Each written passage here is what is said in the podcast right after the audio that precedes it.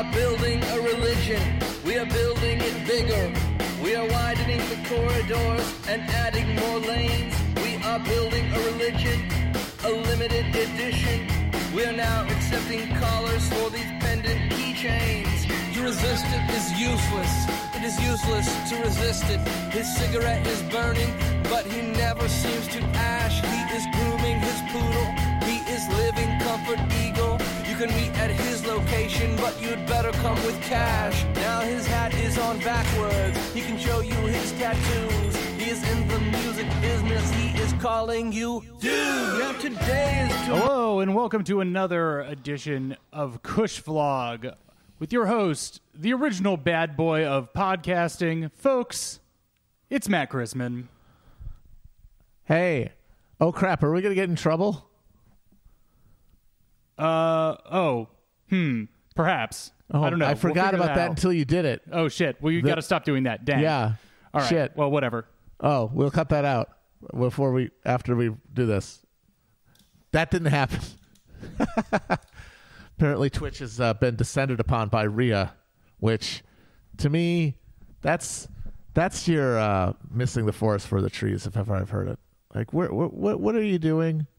Where what is the the even theoretical point where you're going to squeeze some more money out of this by doing that?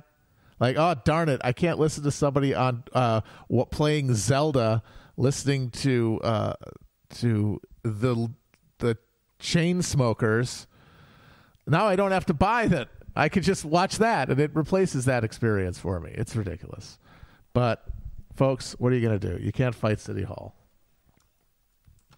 Or more accurately, you can't fight uh Mickey Mouse, who is the avatar for the copyright regime that stands bloodily over our destroyed cultural corpse.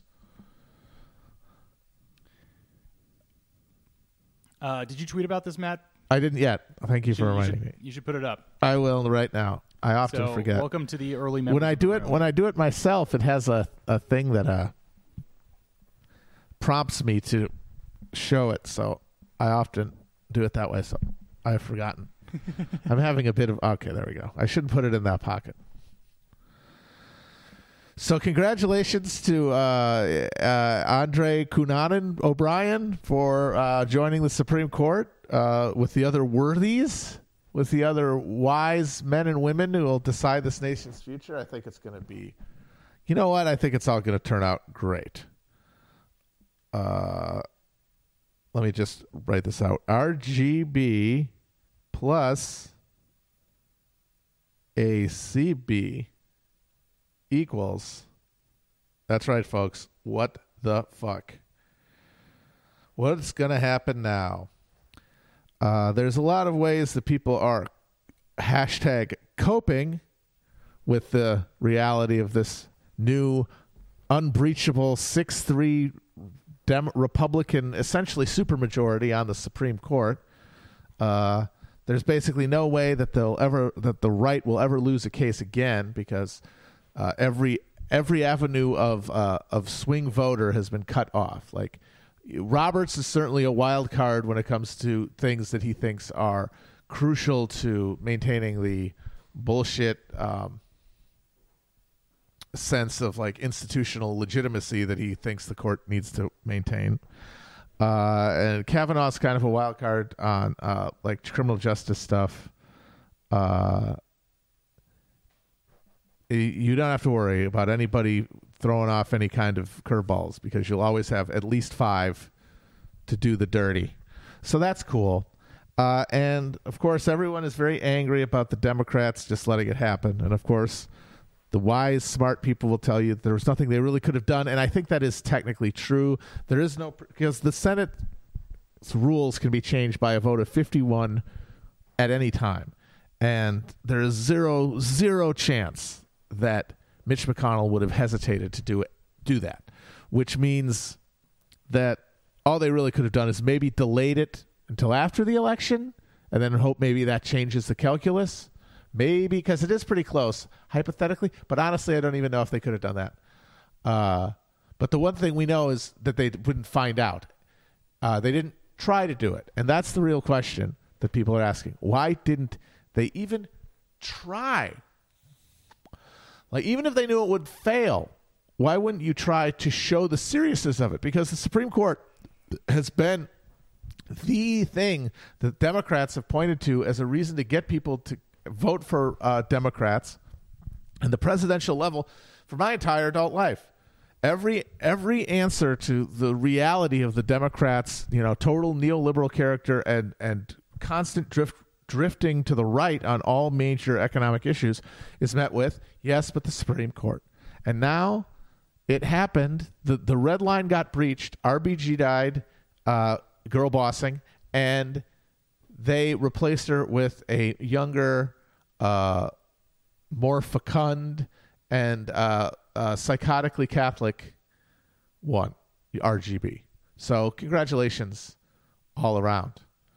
Uh, but the question has to be if this is the right lo- big red line and they crossed it without an effort being put up, without them even trying, then how could it have been that big of a deal? And how can you expect the Democrats to put up a, bigger fight to anything in the future? This is what the real baffling thing is. And I think the answer to why they wouldn't even put up a fight is they don't want to show how fundamentally powerless they are because they need to maintain this fiction for a majority of their voters that they are crucial, that they exist as a crucial stopgap for the worst uh, rapine of America's reactionary uh, government and and and base. But uh, also, they have to fail at every specific juncture that they would count as a red line, important one, uh, without any kind of effort. Like they they can't. Uh, how are they? They don't know how to reconcile that fact. And so, what they do instead is not establish what it would be to fight at all. Leave every fight to the next fight so that you never have to show your cards basically. You never have to actually say oh like this is how much f- power we actually have. Because you either see how much they've been holding back or you see that they can't actually stop anything. And if they can't stop anything you don't need them. And that's the real nightmare scenario if the extent of their full incapacity is ever expressed publicly they lose all reason for being so they essentially have to, at every point, back off from a final confrontation and convince their voters that it isn't really the final confrontation, that there's something else. Well, hey, what, what was the point? Geez, this is a bummer. Get, vote, vote, go vote. Even though Biden has said I, he has no plans to do anything significant to change the court's composition, which guarantees that any major legislation that did come out of the Biden administration would end up being shot down, including any attempt to remedy like the wild amount of voter suppression uh, and uh, and misallocation of representation in this government, where you have these this fucking permanent minority that is able to exercise veto power over all social and economic uh, issues.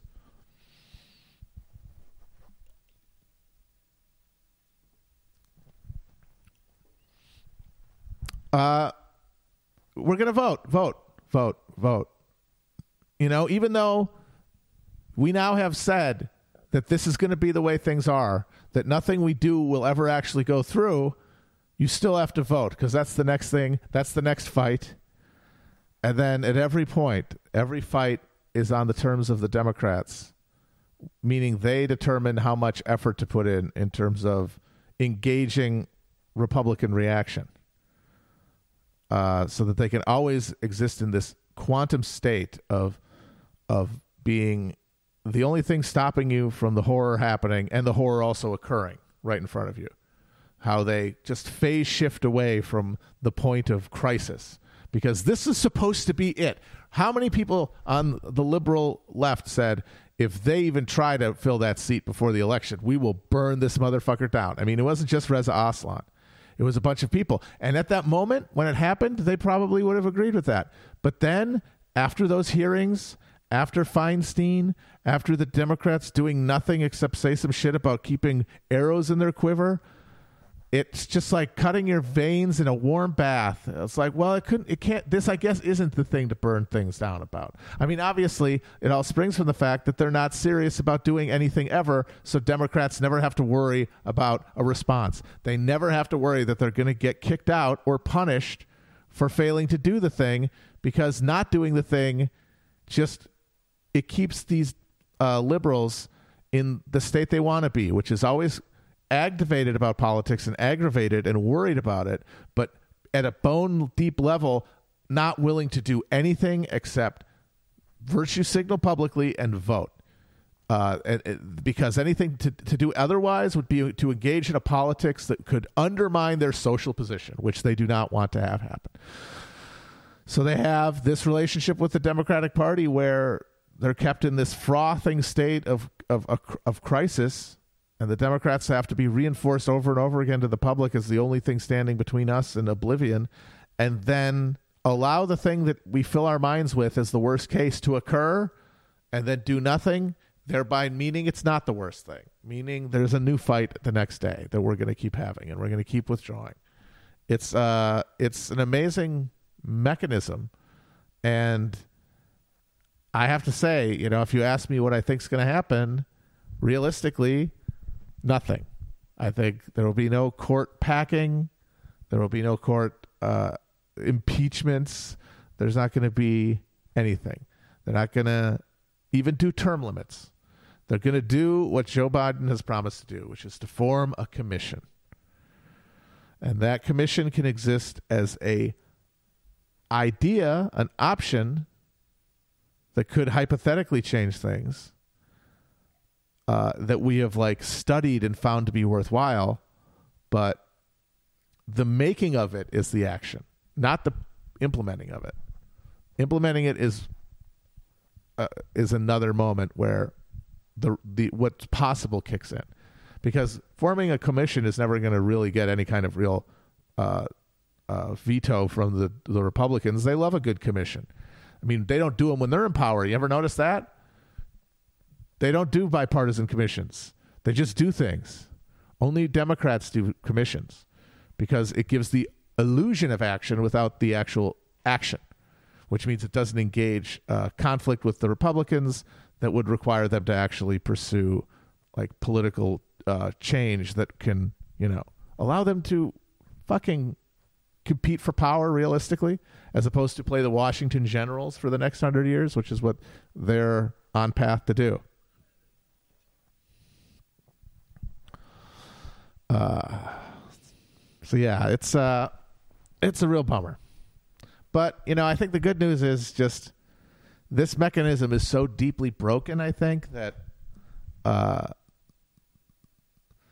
that these questions are going to become obsolete, as I've said, in one or two ways. Like either the political has been totally foreclosed, in which case you can at least kind of relax.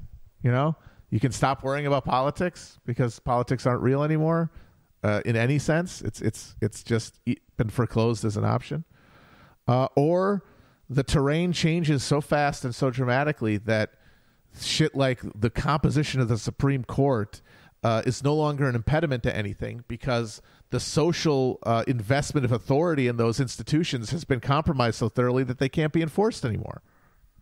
That's going to be it, and not saying that will happen or even likely to happen, but it's uh, not off the table uh, and that's what I I hold in my heart when I think about how, just from like the chessboard perspective, the American political system is so it's it really does feel like it's a fucking 747 where the pilots have been killed and somebody has just chained the uh, tiller to one side that's such dive bombing into the ground.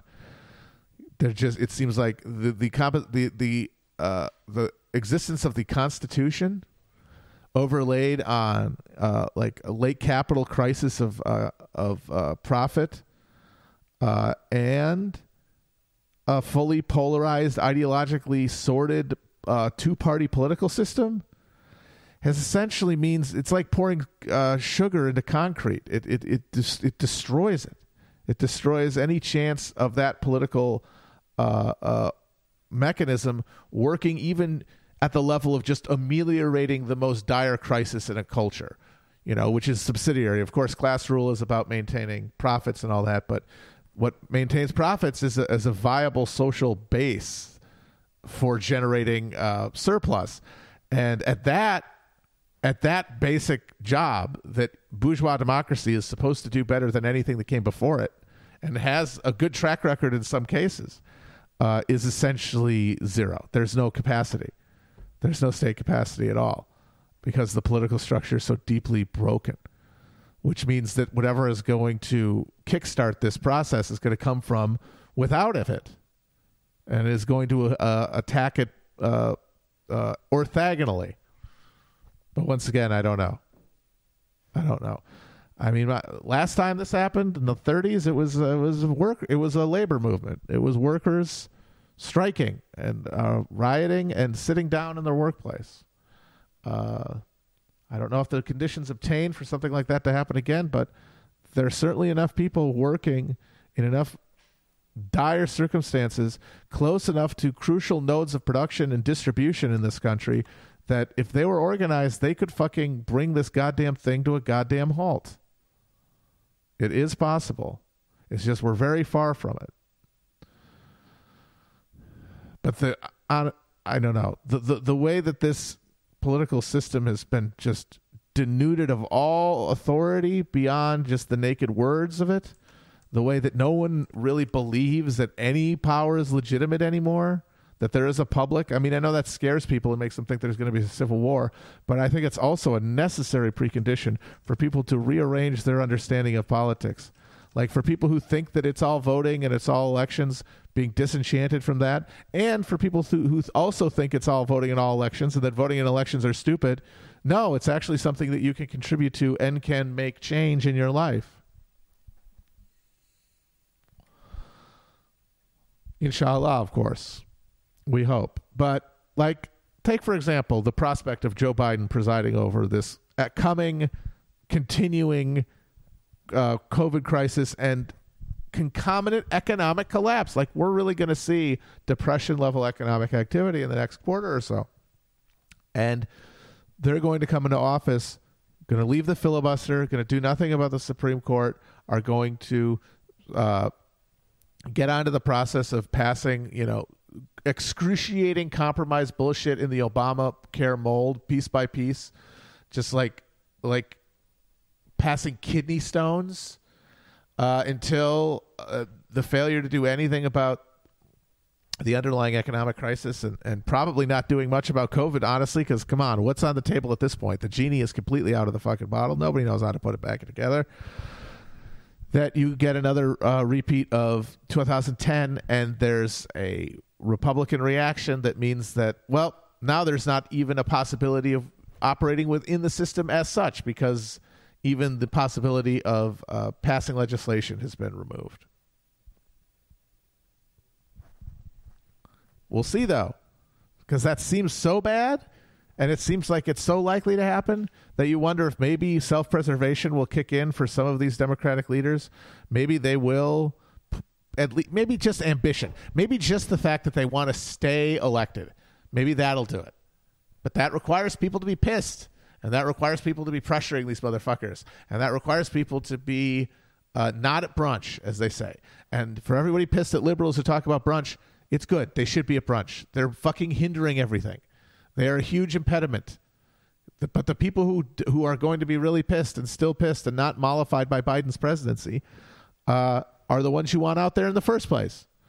But how are we not going to become further and further estranged from any expectation of redress from government when our decrepitude and our disaster and our catastrophe are presided over by a guy who is going to preside like Lloyd Benson in Hot Shots Part 2? Chris, can we get the video that was of today? Aye, aye, Captain. Jamie, can you pull this up? I'm getting to rogue it out right now. Jamie, yeah. Uh, yeah. Jamie, can you pull this up? Uh, here we go. This is uh, Biden being uh, asked a question. And look at this, fellas. We got we got Kush with uh, a earphone, so we can both listen to the clip at the same time. Here's uh, Biden being asked to answer a question today.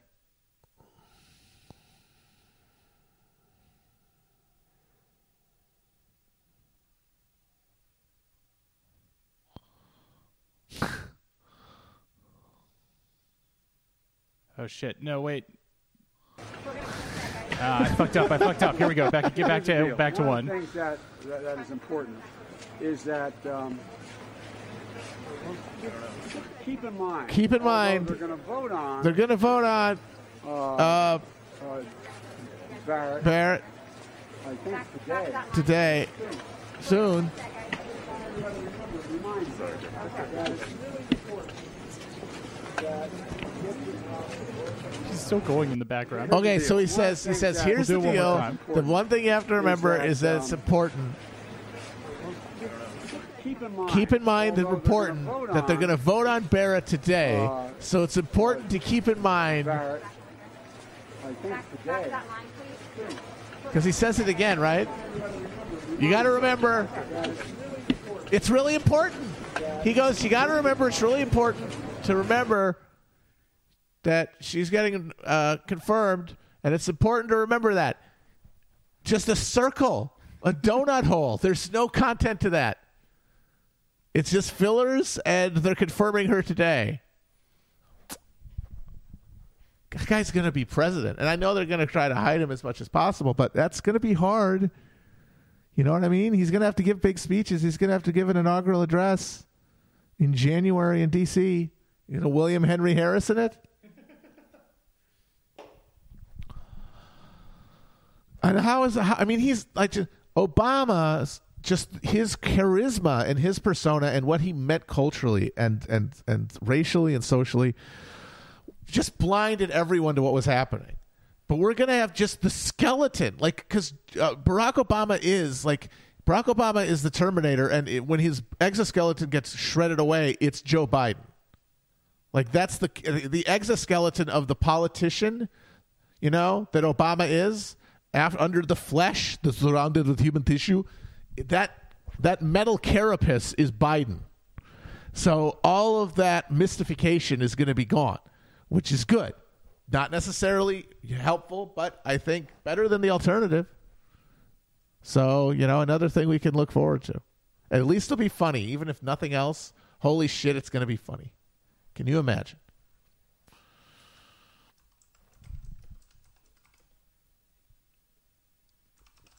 I'm really glad that now I get to call things up like Rogan.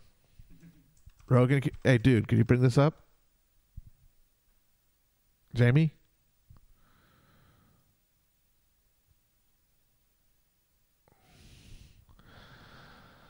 Uh, oh, yes, like a baby Psychlo on a diet of straight kerbango. First, anyone get that reference? Oh dang! I realized I forgot to set up with your monitor for the chat today, Matt. You want me to hook you up with that real quick? What? I forgot to set you up with your monitor for the yeah, chat. Yeah, you today. didn't. It's all right. You If fine? you can s- see anything. and pull it up real quick. Did you? Uh, did anyone get the right answer there? Uh, I, I, I don't, I don't think so. I, I was monitoring the chat. Oh, Was that a talk about Borat? That's all I'm seeing. very nice. Uh, uh, the answer to that is Battlefield Earth. That's that. What's the little quote from? I saw Borat 2, and I think Borat 2 is a perfect example, Exhibit A in any case you wanted to make that Donald Trump killed American comedy. I'm not saying that Borat is bad or terrible. There's some good stuff in it, uh, but you know it's not as funny. Not just because there's less novelty, although that is part of it. It was not going to be as good. It would have had to been a miracle for it to be as good as Borat because it just wasn't as fresh, you know. Uh, and I mean, how the hell you even find people who don't know who Borat is in America at this point? But so there's good stuff in it. He was good in it. The the daughter was very good, uh, but all the stuff about Trump and politics just felt so stale and uh, and arid. It's like making fun of Russia shit, and then like how Trump's a horny Cheeto, and then going and seeing the awful supporters, the Q people and the conservatives, and tricking them into being racist. It's like, I'm sorry, but in the intervening 14 years since the first Borat, those people who he made fun of got self aware. Trump showed up. He told them that it's okay to have fun with this stuff. They're they're winking. They're they wouldn't. They, it doesn't matter if they even don't know they're being filmed. In their head, they're owning the libs. So what are you even proving? They're in on it, man. They are laughing with you. Uh, and then the fact that it ends with literally saying vote, are you fucking kidding me? Vote. Hey, America is a wasteland of uh, savage bigots and vapid narcissists.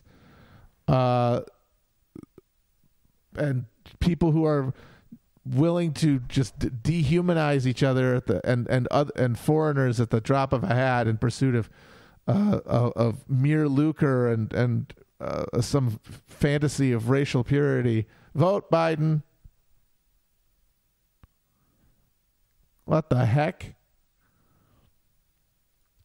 It uh it just feels a little it it felt a little felt a little lib to me. In in a very it's like a like a genuine uh like bone deep way. Like it was a project of liberal cultural analysis. It is an attempt to make sense of the Trump years through the va- the lens of like a, a liberal of a cultural liberalism.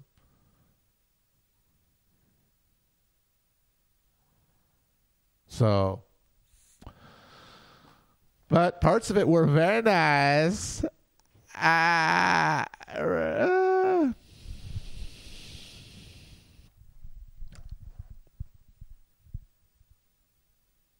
I gotta say, I was uh, I kind of felt like Giuliani might have been set up a little bit when I saw it in the movie. I thought maybe he was tucking something in, but like I, but it's still an absurd amount of intimacy for someone he just met.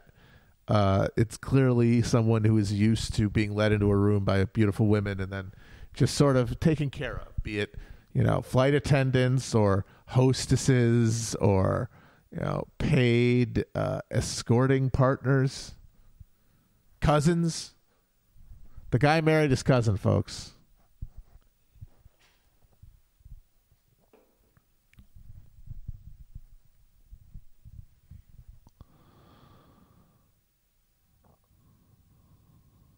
They were first cousins. Amazing.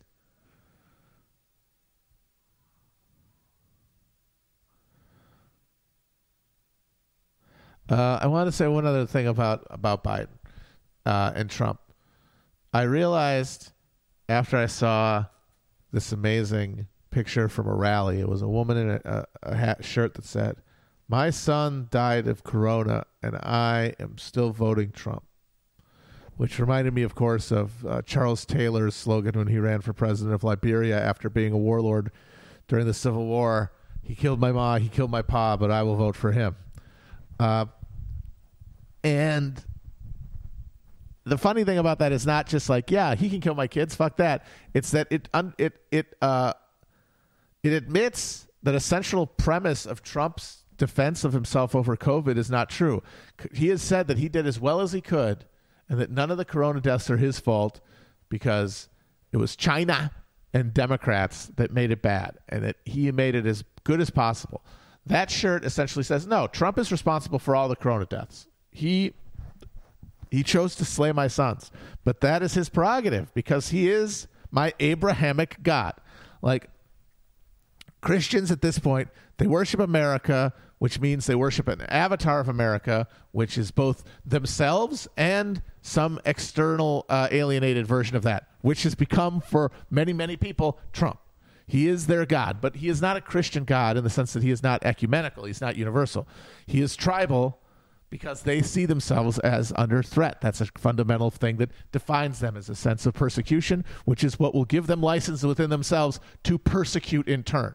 All the violence that they will sign off on, culture, uh, police and military, borders and everything, is premised on the idea that they are in fact under threat and persecution, and that anything that they do uh, in protection of themselves is is uh, vindicated and warranted. Uh, it's it's a pure projection of what they want to do onto others. Like when Clay Higgins, to defend a regime of concentration camps on the border, went to Auschwitz and talked about the Jews being rounded up, and so that was going to happen to suburban Louisiana white people that he represented. By MS-13, going to show up with cattle cars outside of a fucking uh, Lake Pontchartrain. That's what you have to think in order to justify doing the concentration camp shit. Like they have to uh, feel persecuted.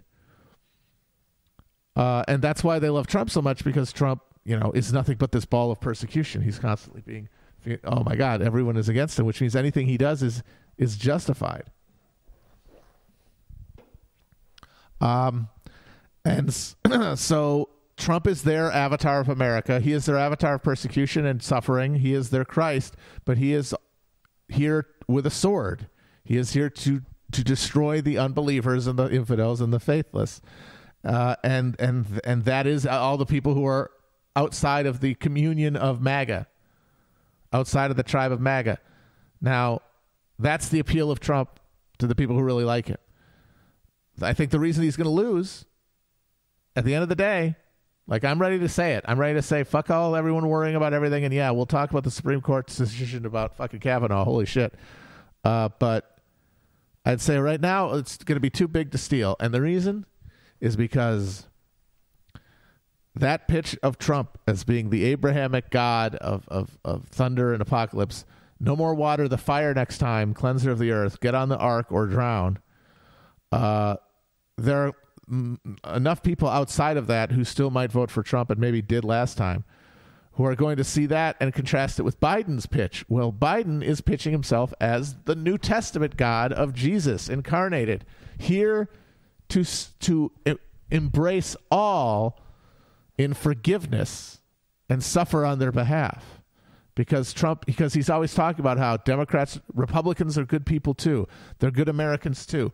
Uh, uh, every all Americans need to come together, like just like Obama did. Know, and he was similarly Christ-like. And and and and uh, Biden's personal sacrifices and tragedies in his life, and his obvious pain that he's in now, those all are signs of the suffering that he's enduring on behalf of bringing a wounded nation together to one communion of of common humanity who are all saved essentially by enduring the suffering of COVID and austerity together. And even though by the end of that, by his term, I think everyone's going to realize that he was a false messiah. I think right now there are more Americans who are going to be p- turned on by that pitch than by the idea that it is, uh, in fact, time for the the flood to come and wash away the unbelievers. Because I think a lot of them might feel like they're unbelievers at heart, too, like those crucial swing voters that we talk about, uh, and ex- and suburban uh, Republicans who are maybe college educated and who find the cultural demands of being a Republican to be gauche and who don't want to find themselves on the outside of the tent when it's time to start raining fire from the sky. And I think that as a New Testament nation, we will we will embrace uh, uh, Jesus Biden as our savior for a minute until it's until the the threat of uh, the final judgment of uh, our Abrahamic God Trump is gone.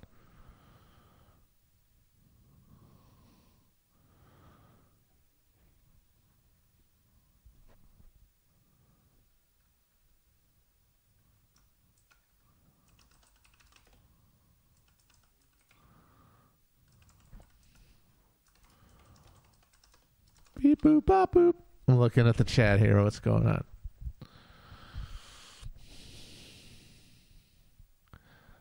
Uh, apparently, you can vote at the Barclay Center. Did you see that? You hear about that, Chris? I walked by the Barclay Center today. People were waiting to vote. Did you know that? Uh, I assume it, it has to be your precinct to vote there. No, no, I don't think so. I think the early voting locations are concentrated, and that like they just there's a I think you get a directory and they send you or something. I don't know, but it's all in one big place. Uh, I think they're also doing it in Manhattan at like uh, Madison Square Garden. Anyway, I uh, I think I might go vote there because I haven't been to the Barclay Center inside. I'll maybe want to see what it looks like. Oh, it's nice inside. Yeah, I haven't gone to anything yet.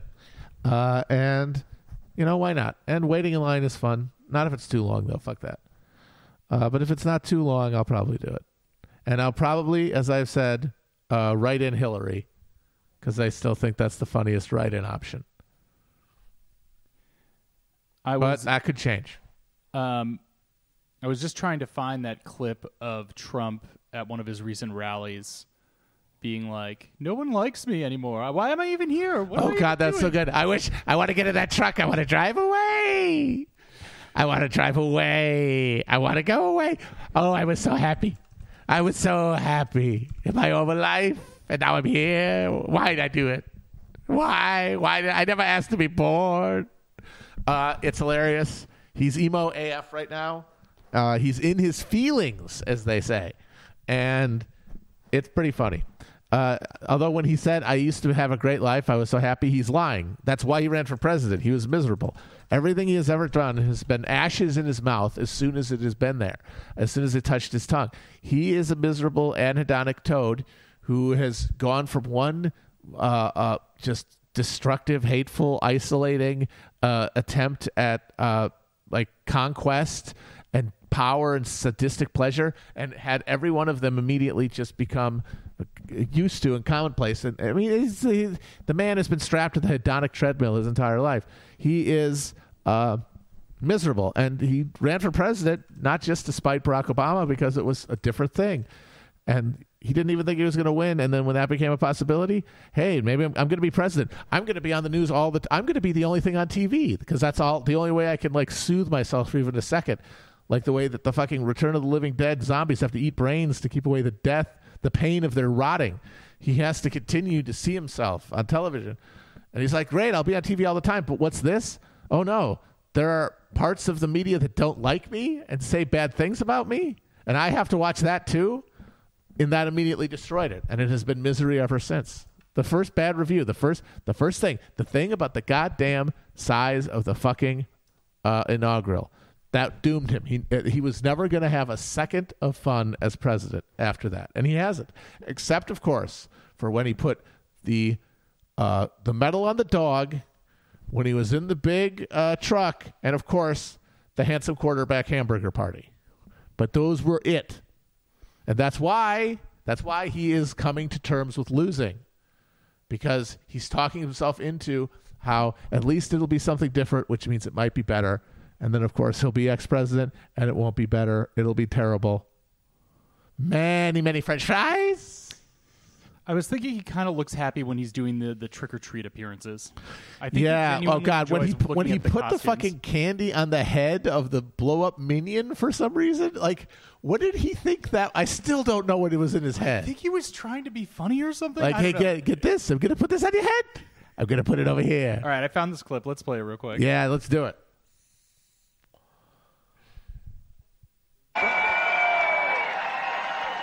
By the way, nice trucks.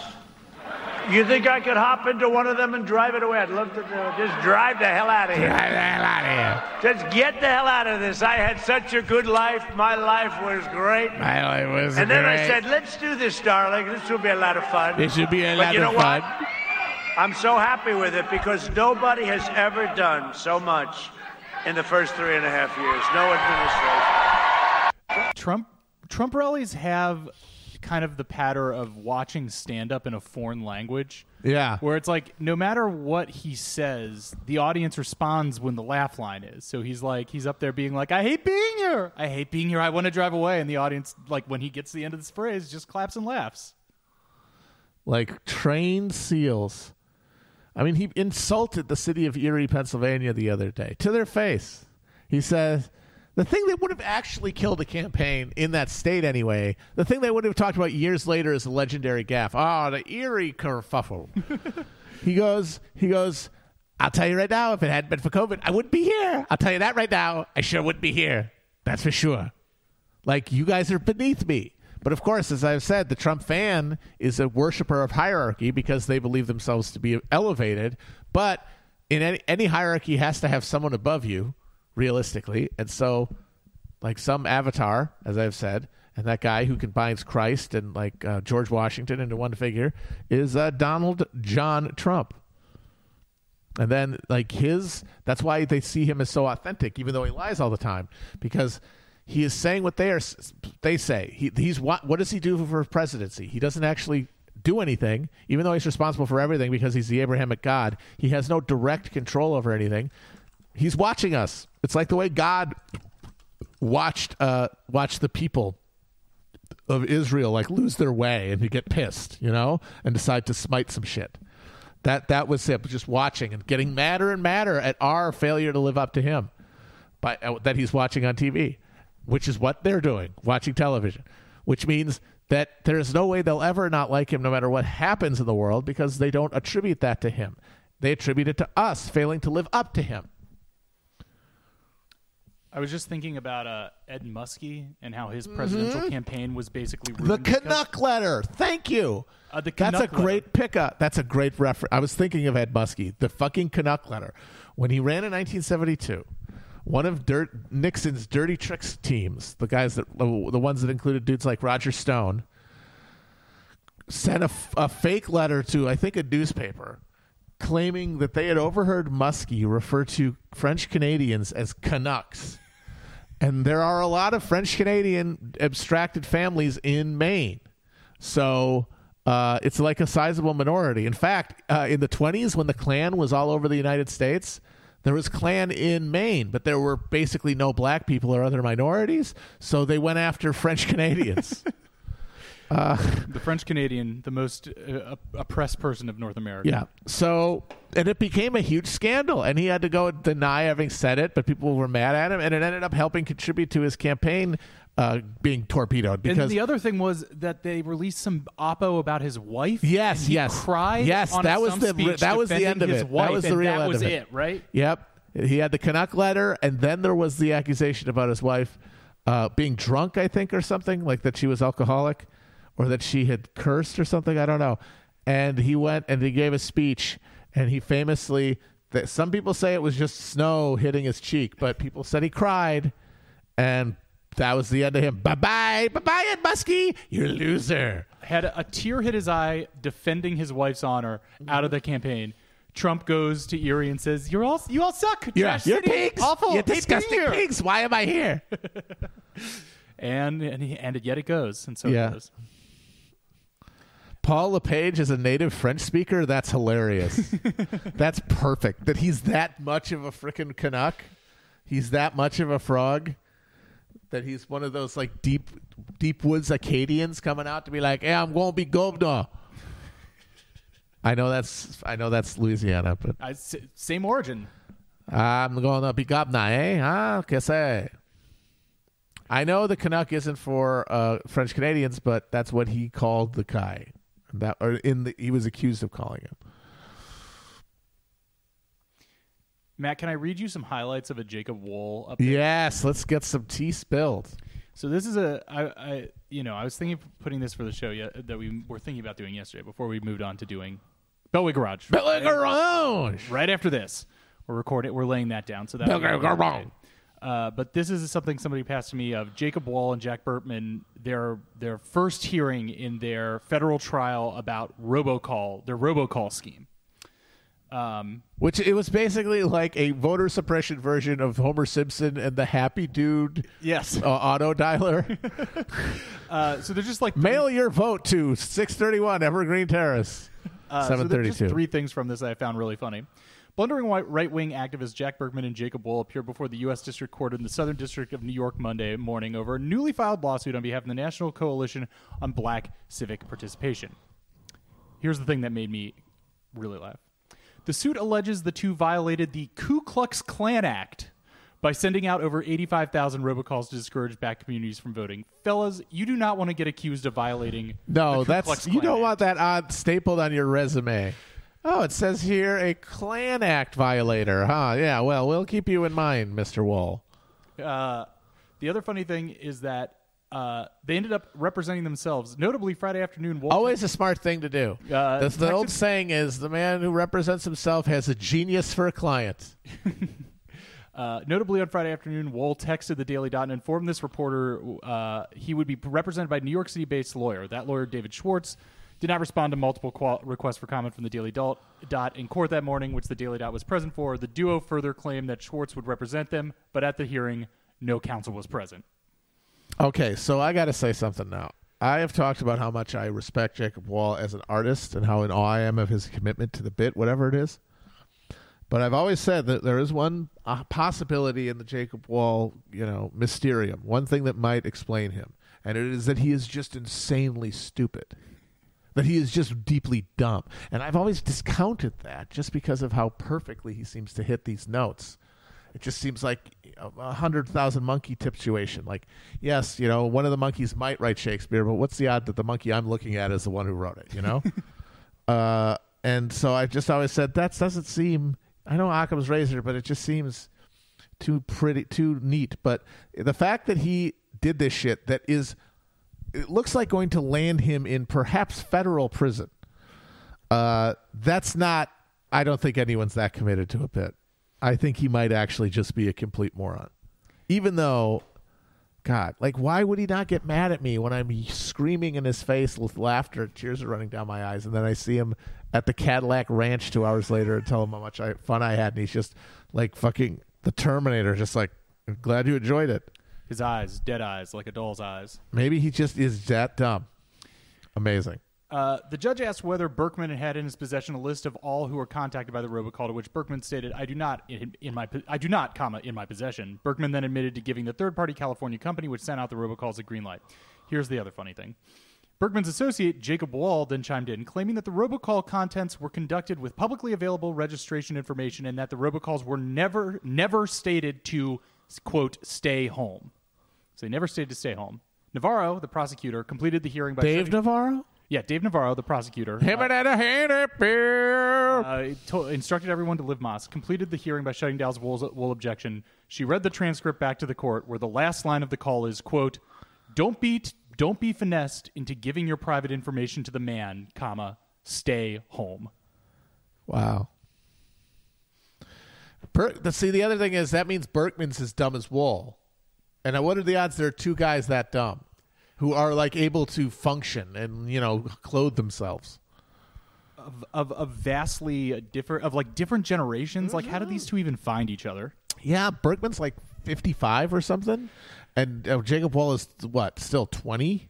Yeah. They remind me of like the, the little gangster mice in Looney Tunes, where one was like small That's and very good. and one was like big and dumb. That was very good. Yeah.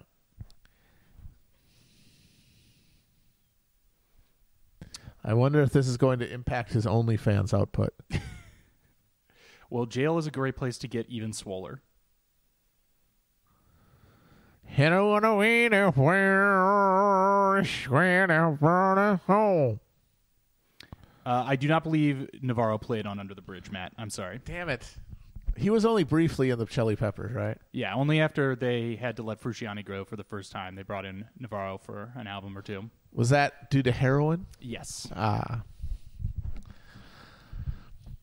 Was George Washington Chad? Yes, George Washington was a Chad. George Washington was insanely Chad. He was huge for the time. He was over. He was six feet tall, six feet tall, which meant a lot back then.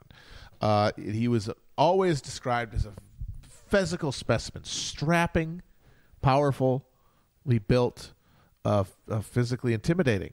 Uh, he athletic, very much so, a rider and sportsman accomplished, a military man, of course. Uh, but he was always in kind of ill health. He was like Jack Kennedy in that way. Jack Kennedy was always the picture of virility and you know mid-century manhood, but the dude was just racked with fucking injuries. He had the back injury. Uh, he had the fucking what was it? Uh, the Graves' disease or the Addison's disease, and his.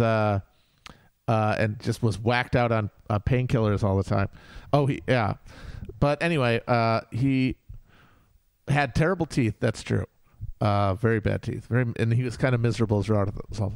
But he is the he's the most. He was the quiet founding father. He was not an intellectual, unlike all the rest of them. He was the STEM guy. Uh, Washington was the STEM lord because he was all about practical application. He was all about buying land and making it cultiva- cultivatable and all that shit, uh, and then doing military stuff. It was all about applying knowledge. So he was like the STEM lord. Everybody else is a fucking humanities nerd. He was a STEM lord, uh, and uh, incredibly repressed, just like throbbing with suppressed emotion because he had this like weird he was he was a guy who had come from like the middle the whatever like kind of res, vestige of British English aristocracy was left in America he kind of came from like the middle gentry part of it and it, he was very acutely aware of like not being fully uh being sort of semi rusticated compared to like the higher uh, levels of uh, even American, but certainly especially English society, and that he chafed under the under uh, the belief that you know that the colonials were seen as lesser in some ways than uh, in terms of refinement and, and you know breeding than English people than English people, and it made him kind of miserable. This is how it's just like a throbbing. But I think from outside he was uh, he was viewed as a Chad. He was also sterile, or he might have been sterile. He, he's never had a child, no kids. But I would say that he was definitely the chattest of the founders. Six foot twenty, fucking killing for fun. Made of radiation. Uh, I was just chuckling at somebody who just commented simply, his cock fell off. Yeah, his cock fell off, and he uh, he got bled to death by his quack doctors. Not the last president to be killed by incompetent medical intervention. Amazingly enough. Uh, I saw another one that asks, uh, I think less interestingly, who is the most soy president, but another one that I think is more interesting who's the most lunch pail guy, nine to five, no flash president? Eisenhower. Eisenhower? Yeah. Yeah, Eisenhower he uh he did the work, but he did not make a show of it. He did not make it about him. He was the real caretaker. Uh he was really the last president I'd say who like transcended partisanship. You know, he was the last president because there's a real problem in the American system that we have the head of government and head of state being the same guy. That's bad. It confuses our politics because we have this understanding of our presidents as exemplars of the nation as a whole and then also as representatives of a faction of political of a political faction within that country and that those there's a confu- there's a gets to become psychic confusion, and we end up fighting over like the the symbolic role of the president. Like right now, I would say that Trump and Biden are almost the enti- the argument is almost entirely at the level of like what what is America, what is the head of state, as opposed to what government is going to do in the face of I don't know catastrophic climate collapse, a fucking rampaging pandemic, and a steadily worsening economic uh, uh, uh, failure. How about that? Nope. We're talking about like this. Like people want to talk about how who to vote for if you want to get rid of wokeness. Like like there's a fucking bill someone's going to pass to end wokeness or make wokeness more. Like any of this stuff is this is all happening organically within a culture as a response to accelerating material collapse and and the the the, the, the shredding of like the political uh, fabric of, of meaning and, and like anybody uh, investing in this shit and we have these clashing notions of the presidency. And Eisenhower was the last one where that kind of made sense because he was not really seen as embodying like a Republican agenda because at that point the Republicans had been so thoroughly cowed by the dominance of the New Deal that they were almost as self-consciously they were in the they were in the position of the Democrats are now. The Republicans of the 50s were like the Democrats now, basically. Uh, not, I mean, not as bad because uh, uh, they had more money. Like they, they still were, you know, institutionally powerful, and they had a lot of.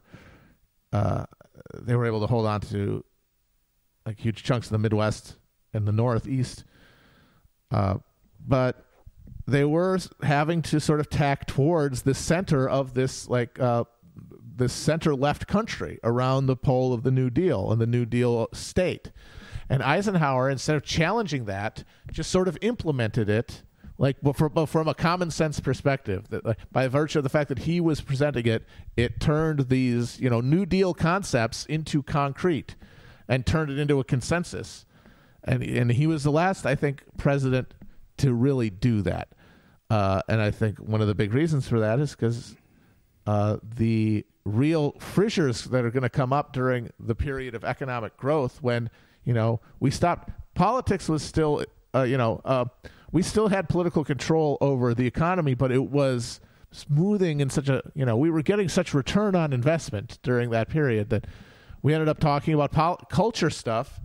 You know, not as a distract, not as a distraction from pressing economic concerns, but from an emanation of like a growing prosperity. It really was happening. Like the economy was distributing gains evenly across the society which prioritized for younger people social issues uh, and prioritized for uh, you know minorities like uh, a commitment, a access to this new prosperity, and raised within white people, for example, uh, uh, willingness to change socially because they were being uh, the, the social order was benefiting them, and then this so, but but then you had the people for whom that didn't apply, and the crisis that emerged around things like uh, civil rights, uh, and then Vietnam War. Um, break that. And I don't think we've had a president who really captured that sense. Reagan came kind of close after 84. Uh, just, but that's just speaking to the hegemony of, you know, dominant republicanism. Uh, but yeah, I'd say, I, but Eisenhower did all that without, uh, without foregrounding himself during the whole during the whole uh, course of his presidency. The Fordist consensus. That's it. And so, who better to represent that period than the the time when you'd go to work in the factory and then come home to your split level than the guy who went out to the golf course every day and signed off on Allen Dulles overthrowing another government and uh, on them doing MK Ultra and shit, and uh, then told America, "Hey, you know how we just built this giant military industrial complex? You might want to keep an eye on that. Bye, peace." Uh, that's a whoops. Uh, I suspect I know the answer to this question, but I saw somebody posted earlier, and I, I guess I was wondering about it. Uh, at least what your answer would be, um, which is "lol, nothing matters." But uh, what do you think of uh, the rumors that Bernie is trying to get in at labor in, the Biden administration? I mean, as I have said, the, the we know there was a war in the Democratic Party, and we know the winner. The, the the conditions of their victory have not changed, which means the leverage of the left versus them has not changed, which means any concession to the left in the form of giving Bernie Sanders a cabinet position would be on the terms of the party, which means it would already be determined how much influence Sanders would actually have, how much ability to influence policy he would have, and it would be judged acceptable. Like that's has to be assumed. Now, you might argue even in that case that maybe he serves enough purpose to do it.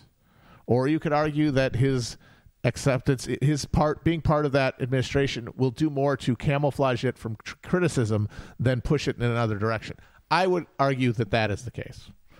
Because I see no reason to believe that the Biden administration is not going to push austerity, uh, is not going to be a nightmare for working people in this country, and that people coming to terms with that as quickly as possible is going to be the key to organizing resistance to it.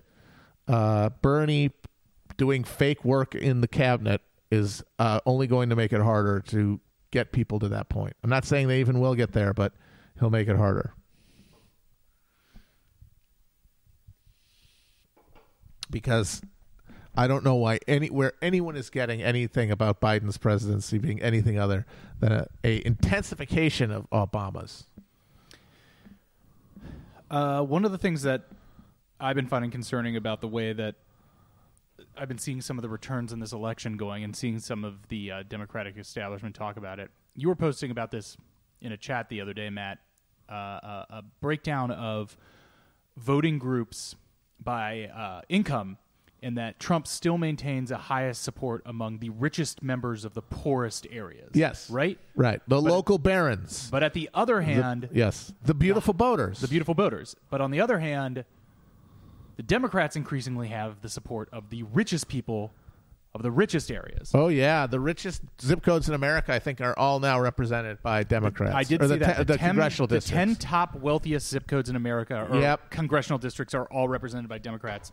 The and if thing- that's your, do- if that's your, if that's, if that's, if that is where your votes are now, I don't know how the hell you interrupt their progression, how you turn them into anything other than another uh, and a party of neoliberalism. And the other thing I was I was listen, I um, you know I was I was watching looking at some um, breakdown of the early votes and basically seeing some some Democrat Democratic people talking about the white working class. As always, throughout this entire time, has solidified as a problem to be overcome, not something to be wor- reached out to. And even more troublingly, a small but significant shift of black and Latino working class voters to Republican, uh, even under Trump, as being something to be overcome, not fought for. And it's hard for me not to imagine that one of the outcomes of this uh, election is just not a further entrenchment of that the Liberal Party in this country is something that explicitly exists to act against the interests of the poor for the interests of the well off. Yeah, uh, the people have talked about a uh, realignment, party realignment, and you know people have talked about that in, in terms of a some sort of socially conservative or socially liberal or socially conservative, fiscally liberal, like ethno nationalist party that would. Uh, you know, be, be take Trumpism to the next level. Things like the people have talked about Tucker Carlson representing that, maybe. Uh, and I've talked about how I think that that's not going to happen because there's no money in the till. There's nowhere for them to actually, from a position of being the Republican Party and being controlled by capital, uh, to offer anything realistically to make any play at polit- at persistent, you know, concession for about okay, you win once, now what? You know, uh, I think more likely is that you have a de-alignment along race, which is what we might be seeing now.